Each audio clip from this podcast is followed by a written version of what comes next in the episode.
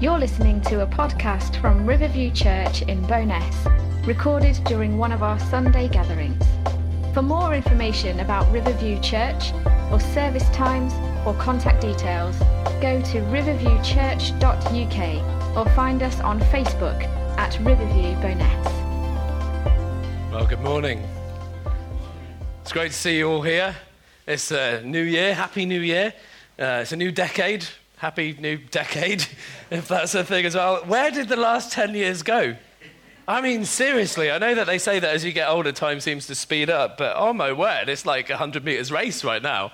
Seems crazy. Over the next few weeks, we're going to be bringing our focus back in on what we see as really important to us uh, as a fellowship this year as we move forward. Uh, but not only this year, but also this decade now, I have resisted calling this message 2020 vision because there are about a million churches around the world that will all be having all their pastors will be having a i've got a 2020 vision. They're all american of course. Um, they'll have their 2020 vision so i've called it refocus instead just to be different because i like to go against the flow sometimes We'll actually do this every January, so sometimes I will call it vision, just not this time.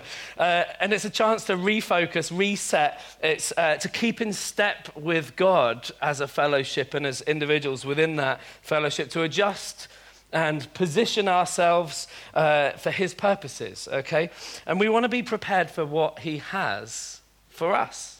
We, we, also want there to be a really clear understanding around why we do what we do as a fellowship and, and actually why we're going to do what we're going to do. Things like moving location. We'll have to explain why that would be necessary because that will probably happen at some point in the next year or so. Or even having multiple locations around Bowness. What about partnership? What about home groups? Why are they so important? Because we see those two things as absolutely key to how this church moves forward into this next 12 months and beyond. And I want to assure you, just before I start, that our vision and our values haven't changed a bit. If you were here a year ago, our vision is the same, our values are the same. We're still about building kingdom community in Bowness. That's our overall heart and charge there. We're still about raising leaders. We're still about planting churches, even if we haven't done it yet. We're still about taking ground. Because I don't like that the enemy has so much territory in this town. And we want to move forward together in the same direction. That's always helpful. For the same purpose. And the Bible calls that unity. So we want to move forward in unity. And it's not that we agree on every dot and comma, it's not that we agree on every preference and style, the way that we perhaps go about doing things, but that we're united in heart for his kingdom. We're united in heart to see Him glorified and lifted high. We're, we're united in heart to desire to be disciples, co laborers with Him, to know Him, to go deeper it, it, wasn't just an accident that we called the, the follow up notes to the Sunday morning preach, Go Deeper. Because our heart for each, every single one of you is to go deeper in your relationship with God this year. And I want to ensure that as much as depends upon me individually and as a fellowship, we are ready, we are healthy, we are expectant for this new season, and that we are fighting fit. You like that? Please open your Bibles to 1 Timothy 6, and we're going to be looking at uh, verse 12. So 1 Timothy 6, uh, looking at verse 12. Keep it open there. And while you're going there, this is a letter it's a letter from Paul, who you might recognize as the apostle, and it's to Timothy. No surprises there. His name's in the title. It's from Paul to Timothy, who's like his trainee.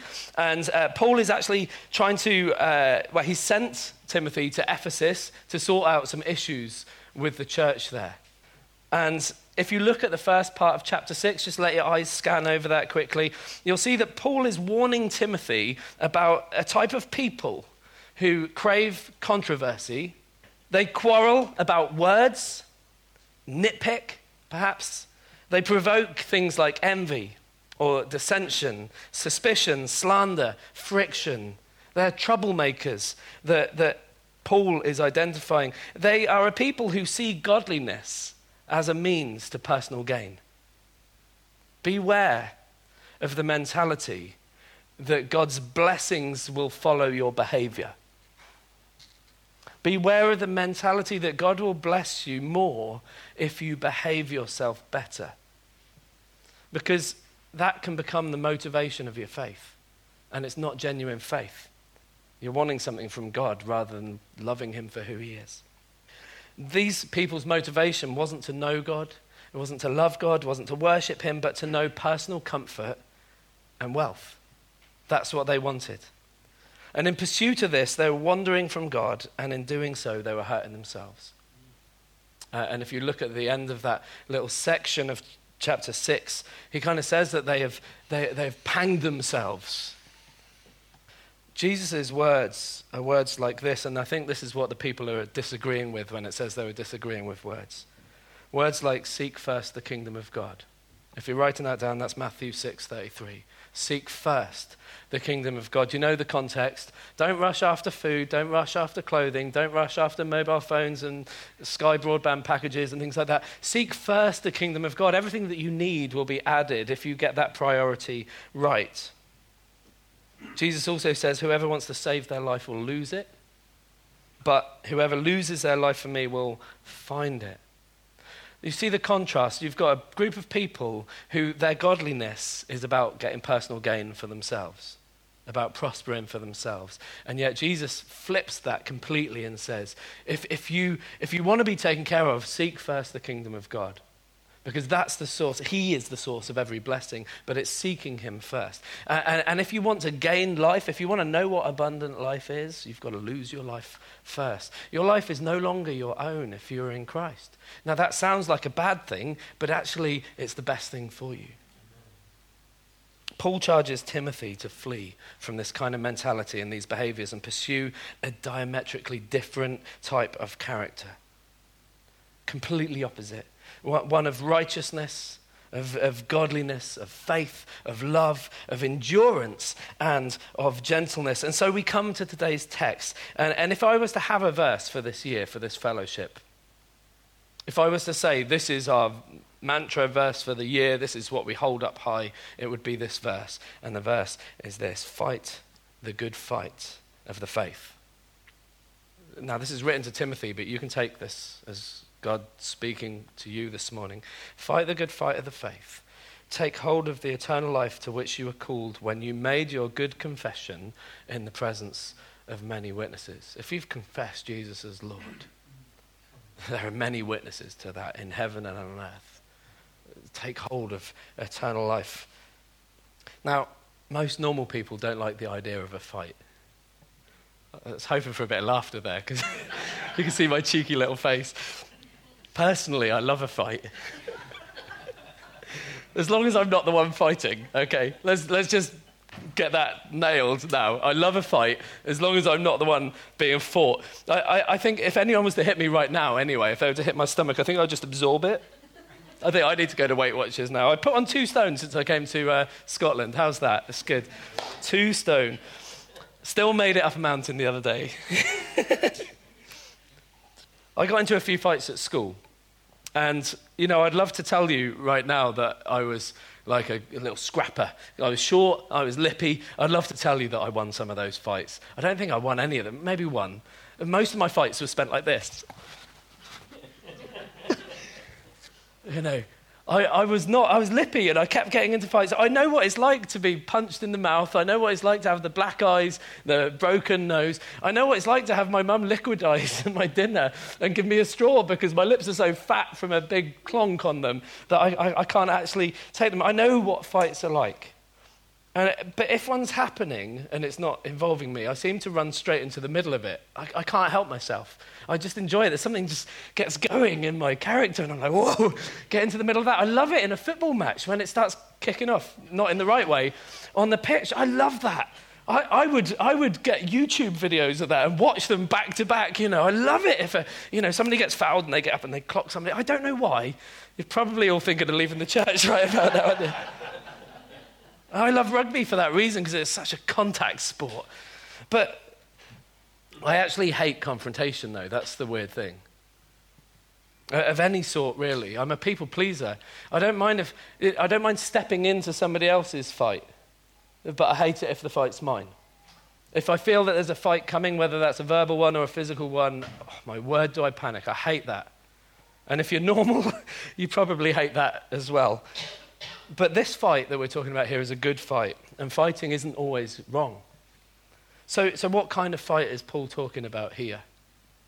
He's not talking about a playground scrap, that's for sure. Uh, and what are we, who are we fighting? So those are my two questions for today. What kind of fight is Paul talking about that we need to know about, that we need to involve ourselves in? And who are we fighting? Who's the object of our fight? In his letters, Paul uses metaphors, and if you've read a little bit of the New Testament, you might know some of these metaphors. Uh, and they're metaphors for the life of a disciple. They teach aspects of what it means to be a believer in Jesus actively. Uh, and the metaphors are like this boxing. Being a boxer is one of the metaphors that, that Paul pulls out. Or running, he talks about running with endurance, running the race marked out. He, he's kind of thinking of marathons, he's thinking like an Olympic kind of sport. And he also talks about warfare, and you're probably familiar with Ephesians 6 picture of putting on the armor of God and how he's got a soldier in his mind. So Paul is familiar with the concept of fighting, and he compares it three ways boxing, running, warfare. He says things like pressing forward, running the race, like an athlete, running with endurance, spiritually armoring ourselves. Uh, but either way, whichever one Paul is thinking about here when he says to Timothy, fight the good fight. There's a couple of things that I think are really clear. Firstly, this fighting is not comfortable. Like I said, I've been hit enough times to know that.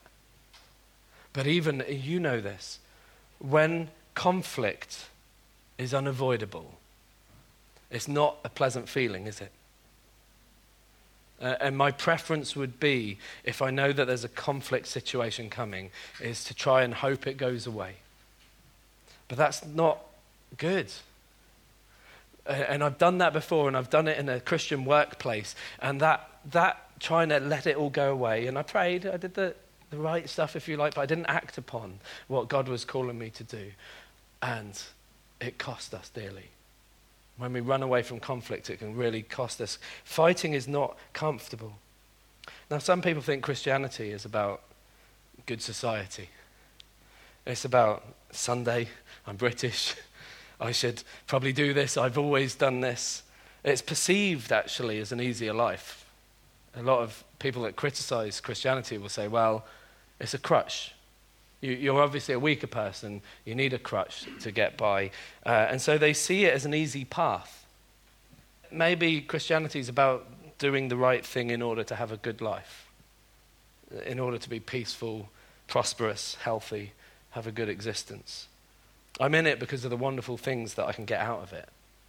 And that creeps into the church, that, that thinking. I feel so happy. Oh, bless me, Lord.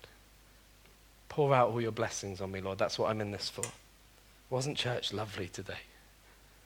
There's nothing wrong with that, but let's not let our focus be on healing or prosperity or on feelings or on emotions first. The church is not a spiritual supermarket. I kind of picture that old Dale, what's his name, supermarket sweep where you had the time, to, you had to run down the aisles with that trolley, like try and grab everything. You, you, know, I think some people approach church like they've got that trolley and they've, they've got that list, shopping list in their back pocket. Well, this morning, I need to be encouraged. I need to get a word that tells me what I'm going to do next week. I need this, I need that, I need the other. I want the worship to be amazing. Oh, and I want the preacher to preach, uh, preferably 10, 15 minutes max, uh, and to give me three really good points that I can take home and apply to my life so that I can live my best life now. That's kind of how often people can approach church. And when people are like, I didn't really get anything from church today. And that might have been you at some point, and it has been me at some point. But let me tell you what that does it cheapens the gospel. It makes the presence of God akin to a discount store. Do you know how valuable it is to come into God's presence? And you know that we don't always feel that with the, the warmth and the fire and the stuff that's going on around us. We don't always see, perceive the, the, the, physical manifestation of God's presence, but He is present where people are gathered in His name, where their heart is to worship Him, where they want to lift Him up. He is present. And I tell you what, when you are there, when He's present, you cannot not be changed. It might not feel like it. You might go home feeling like, well, didn't really get anything from the preach today. Just send me a text later if that's true. Paul says there's a fight of the faith that needs to be fought, and, and it's not comfortable. And it's not about getting the good stuff out of it. The next thing is that fighting is not passive. You need to be in it. It's active, it's deliberate, it's intentional. Fight the good fight. It's an instruction, it's an active instruction, it's not a passive suggestion. Do you know if you fancy it, guys? Let's get a scrap on. That's not what Paul's saying here. He, he's instructing, commanding, fight the good fight of the faith. Christianity is not a spectator sport. It's not sit down and wait to be fed. I mean, this kind of goes back to my previous point. If I am spiritually immature, and if I am not growing spiritually, how often have I thought that's somebody else's fault? Maybe the worship leader picked the wrong songs. I didn't really jive with them this morning. Maybe the pastor's not caring enough, and if he was a bit more caring, maybe I'd be growing a bit more. That if you're a Christian, you are, you are in the fight. You are in the fight of faith. You don't get the choice. You are in that fight sitting and watching everyone else do Christianity isn't Christianity.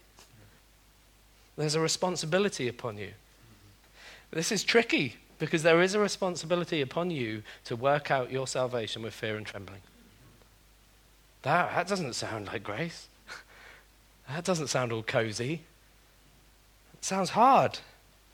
There's a responsibility on you to take hold of the eternal life to which you've been called. Now, it's not about being saved by good works, it's not about proving yourself to God, but equally, this isn't a ride that you just step into, strap yourself in, and let the ride take you where it will take you, like you're going to Alton Towers. There is a responsibility on you. Fighting's not passive. And then fighting is progressive running, fighting, boxing, whatever it is, there needs to be a forward motion, a, a pressing onwards. In, in World War I, there was a horrendous and unnecessary cost. There was a really protracted period of time where both armies facing off each other dug deep and stayed still. And it cost so many lives. And it cost so much time. And it meant that nobody was really moving forward. They got bogged down. And when we entrench ourselves, we get into difficulty. And, and we present danger not only to ourselves, but to everyone around us as well. When we dig in. Now, to be entrenched means to cease to move forward, to dig in. We might even consider that we're in the fight, but the reality is we're bunkered down. We're, we're an ostrich, sticking our head in the sand and hoping that all the bad stuff will blow over and all the challenges to my character will, will pass by. There's three ways that I see in the text above. If you again scan, and I'd recommend you read it later, that first part of the chapter. There's three ways of entrenchment that I see that Paul is pointing out to Timothy. The first one is being entrenched in materialism. My sole motivation is what can I get? Can I protect my stuff? Can I make sure that I get my phone contract sorted out? Can I, can I do everything I can to try and get more? I need more money. I need more possessions. I need a bigger house. I need a, a bigger lot of land. I, I, I need bigger boundaries. There's nothing wrong with saying, Lord, enlarge my boundaries. As long as you're saying, Lord, enlarge my boundaries for the kingdom. But there is something wrong saying, Lord, enlarge my boundaries so that I've got seven bedrooms that I don't need. If, you, if you're asking for enlargement, if you're asking for increase, ask for this so that the kingdom may grow and so that his name may be glorified and honored. That's why we ask. So, entrenched in materialism, entrenched in legalism. They argued about words. What this word means, what this word means, what this theology is, what this doctrine is. And we need to be clear on our theology and on our doctrine, but these guys were entrenched in it. There wasn't a heart because I need to, I need to give my very best to God and, and seek to understand his character and understand what he's done for me. That's good. But if it's about knowledge and if it's about being right in the argument and finishing well in the argument, that's being entrenched in legalism. And, and if you, like, years ago, if you drank and you were a Pentecostal, well, you were out of the door. I was so surprised when I saw my first apostolic pastor drinking. I was like, what? I, I drank myself, so it was a complete hypocrisy. but I looked at the pastor, I was like, but you're an apostolic pastor. How could you possibly drink? And we get entrenched in things that the Bible doesn't lay on us. It says, don't be drunk. Doesn't say, don't touch a single drop of alcohol. In fact, Paul tells Timothy, have a drink. Please, sort your stomach out. And we can also get entrenched in scandal and gossip, the whispering in dark corners. Well, you'll never guess what so and so said. You'll never guess what they did last week. Watch the way you talk about things. Is it bringing life? Or is it potentially going to bring destruction? I know there's a lot changing in church, and we've talked about perhaps moving location. We've talked about um, we've talked about perhaps multiple locations. We've talked about partnership coming up. We've talked about home group uh, coming up. And and if you don't like those things, here's the godly way to deal with it. Come and talk to me. Come and ask me why. Come and say, Tom, what has God said to you about this? Why are you doing it this way? Come and ask me. Don't talk in the corners about it. Don't phone up so and so and say, oh, you know, you never guess what they're doing next. We've all got to go to other people's houses. I don't want to go to that person's house. Eddie? No, I'm joking. I love Eddie's house. don't let yourself become entrenched in scandal and gossip. Be godly about things. So, what God is calling for his church is a forward movement in, our lives, in our fellowship, and in our community, a forward movement. So the question is this Will you fight forward? Or, like me, at so many of those schoolyard scraps, curl up and kind of hope it doesn't happen? And my second question was who are we fighting? Because that's kind of important at this point. Who are we fighting? Every fight has two opposing forces, doesn't it? It, it might be people, contenders, warriors, gladiators. It's the only Scottish I can do. Gladiators, ready! that, that was a lead balloon that I just dropped there. it's really bad when your comment about your bad joke gets more laughs than your bad joke. Yep, I need to learn a bit. Who are we fighting in this good fight of the faith? Who are we fighting? Is it about defending God? No. God is perfectly positioned and armored. He's exceedingly armored to be able to defend himself. He's very capable of that. He, he doesn't need your help in defending him. That's not to say that apologetics is wrong. I think it's good to be able to, to bring down arguments uh, uh and good to be able to reveal truth into situations because the truth always tears down the walls. But you don't have to defend God. He's going to do that himself. Like, who am I to be able to defend God? I need him to defend me. So it's not about defending God. Paul's not asking for crusaders here. Uh, and so, is it about standing up for Christian values, perhaps? That's slightly different than defending God uh, in society. Uh, no, not here, it's not. That's a good thing. We should be doing that. We should be bringing a word in season into this society. Absolutely. But it's not what Paul is talking about in this text.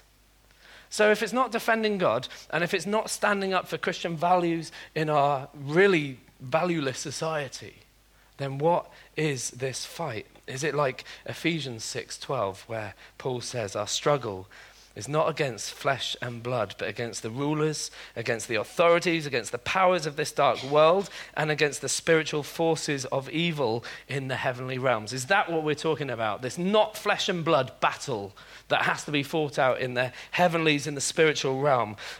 Well, in a way, yes.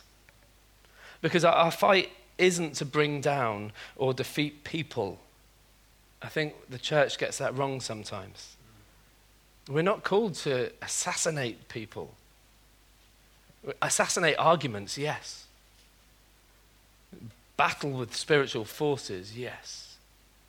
Take down strongholds, yes. Don't character destroy.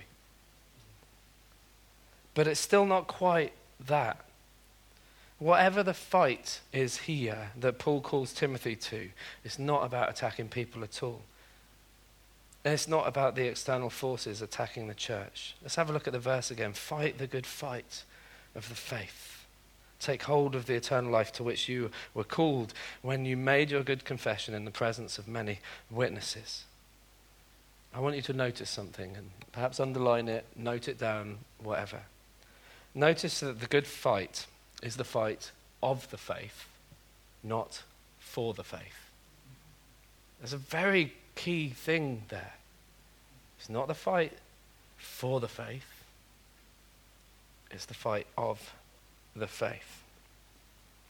This fight is purposeful. This fight is about flesh. Ours. That's the fight. That's what we're contending for. Look at what Paul says to the Corinthian church. He says, I do not fight like a boxer beating the air. No, I strike a blow to my body and make it my slave, so that after I've preached to others, I myself will not be disqualified for the prize. It's kind of like that plank against the speck in the eye. How can I stand here and preach righteousness and godliness if I am debased? So I, I fight with my own flesh. I fight with my desires. You know, it says, trust in the Lord with all your heart, and He will give you the desires of your heart. I think the way that I interpreted that for many years was if I seek God first, because that's in the Bible, uh, then He will give me whatever I want. That's the way I interpreted that verse. No, this is the way we interpret that verse. If I trust in the Lord with all my heart, if I delight in Him, if I pour everything I have into Him, then He will put desires in my heart that are godly. Because none of my desires are godly, not one. The only godly desires I have have been planted, seeded by the King of Kings. So he's challenging Timothy to contend with himself and his own flesh, to, to flee from one kind of mentality Uh, and the old behaviors and pursue something diametrically different as a character righteousness, godliness, faith, love, endurance, gentleness. He's challenging Timothy to contend for his own faith and take hold of eternal life. Now, wait a minute. Because is he saying that Timothy needs to earn his salvation? Seems like it. He says, take hold of the eternal life to which you are called. That's not what he's saying. You'd be glad to know. You don't have to earn, you cannot earn your salvation. Timothy was already in Christ at this point, therefore, already had grasped, in a sense, eternal life. He had already been gifted it by God. But by fighting the good fight, he could really take a hold of it, really get a grasp of it. By fighting the good fight, we get a firm grip upon the abundant life that Jesus talks about. And I know that most of you have sometimes in your life, in the circumstances, have wondered where is that abundant life? Paul saying, you've got to grasp it with effort with a forward motion, pressing onwards, taking hold, like a baton being passed from one relay runner to the other. You've got to grasp it and then move on with it. So it's about contending for your faith, it's about putting off the old and putting on the new. It's about not conforming to the pattern of this world any longer, but allowing the Spirit of God to renew your mind through transformation. Uh, peace and fulfillment is found in contending. not for material gain, not for comfort, not for wealth, not for reputation or status, but contending with our own flesh for daily surrender, daily elevating Him to where He should be in our lives, above it all. He is so wonderful. And as we contend, as we fight the good fight, we, we, we start discovering the beauty and the majesty of who He is the, the wonder of his name. It, it, treasuring him, holding him as the most valuable thing above everything else in our lives. When Jesus says, you know, you can't be my disciple unless you hate your mother and father, he's not saying go up to your mum and your dad and beat them and like say, I hate you, I don't want to talk to you again. He, he's saying, love me so much more. Put me in a better place spiritually than you would them. And I'm going to wrap up. Do you feel like you're hanging on to God loosely? Maybe not now, but have you felt that way? You're, kind of hanging on loosely. Do you feel that your faith is fragile? I don't know how many more knocks you can take. Do you get frustrated perhaps with your own progress spiritually? Honestly, sometimes it's a fight just to stay focused on Jesus in the middle of the storm. Thinking about Peter jumping out of that boat. He's so excited he wants to run to Jesus who's walking across the water. Good old boisterous Peter, full of faith, jumps out three steps, notices the surrounding wind and the water and the spray and panics. How many seconds does it take from Peter looking at Jesus right in the face before he's looking down at the problem? How many seconds? So, so don't beat yourself up if you feel that you've got fragile faith this morning. If, you, if you're thinking about how can I fight? Because I don't feel like I've got much fight in me. I don't feel like I've got enough energy. You know, there's things like depression which just completely cloud your ability to fight. Uh, and because I hate confrontation, my, my, my natural reaction is, is to move away and try and hide from it. Try to avoid it at all costs. There's confrontations that come up pastorally where somebody does something and I need to go and have a word with them. I don't like that. And my sin is that I try to avoid that. And I say it's sin because it damages you and it damages the church and it damages me. And I need to have the guts and the gumption to, to, to challenge the situation head on and say, hang on, that's not right. And I don't all the time. And I don't because I'm weak and I'm not beating myself here. When Paul says he beats his own flesh, he's not talking about the Catholic self flagellation where they whip themselves and try and make themselves literally a slave. Uh, but I need to take the weakness of my own character and give it to Jesus. Because then I find strength beyond what I've got in my own tank. Do you feel that you are holding on loosely? Tell you what's even harder it's harder to keep a check on our own flesh, to take every thought captive, to daily submit to Jesus. Listen, every illustration Paul uses indicates the need for strenuous preparation, stretching muscles, personal discipline, sacrifice, elements of inconvenience, pain, risk, discomfort you don't get it without stretch. My calves are killing me today because of the hill I climbed the other day. Absolutely rinsing me. It's a miracle I'm standing. But, but it was totally worth it. And I could say, that hurt. I'm never going to do that again. I'm just going to sit and watch telly. And what would happen is everything that I did once have will waste away. And actually, if I want to not have this, I just need to do it more. It's the same spiritually. How much time do you give Jesus in the day? I'm not trying to guilt trip anyone here because there are days where I get to the end of the day and I'm like, oh, Lord, I haven't really spoken to you. But how much time do you give him? Because here's the thing there's a direct correlation, direct correlation between how you grow as a believer to how much time you spend in his presence. Direct. So perhaps at the beginning of this year, fighting the good fight for us means laying some things down. Maybe it means half an hour less with the TV remote. I mean, if you just start there, maybe it means getting up half an hour earlier. Just that. If you can't manage half an hour, start with a quarter of an hour. This isn't about beating ourselves up. It's not about being legalistic because we can get entrenched in that. If you think my quiet time has to be between this time and this time every day, and that's that, and anyone, woe betide anyone that tries to uh, interrupt that, then you've got yourself entrenched in legalism there. But spend time with Jesus. He's a person. You, it doesn't matter where you are, you can talk to him. You can listen to him. You can, you can read the word. You can listen to the word. You can, you can worship. You could take yourself out for a walk and just allow the majesty of his presence to be seen through what he's created. And, and allow that to let your heart rise. Go out for a walk and pray. Fight the good fight. Contend for your faith. Can we stand together, please? I make no apologies for constantly challenging us into a deeper relationship with Jesus. But know this, and please be encouraged by this we're not saved by our actions, but by His grace. Uh, and not only that, we're not good enough. We can't fight hard enough. We're not worthy enough, but He is good enough. He is worthy enough. And He has fought for us and is fighting for us. And we're called to contend to fight the good fight. He is fighting our battles.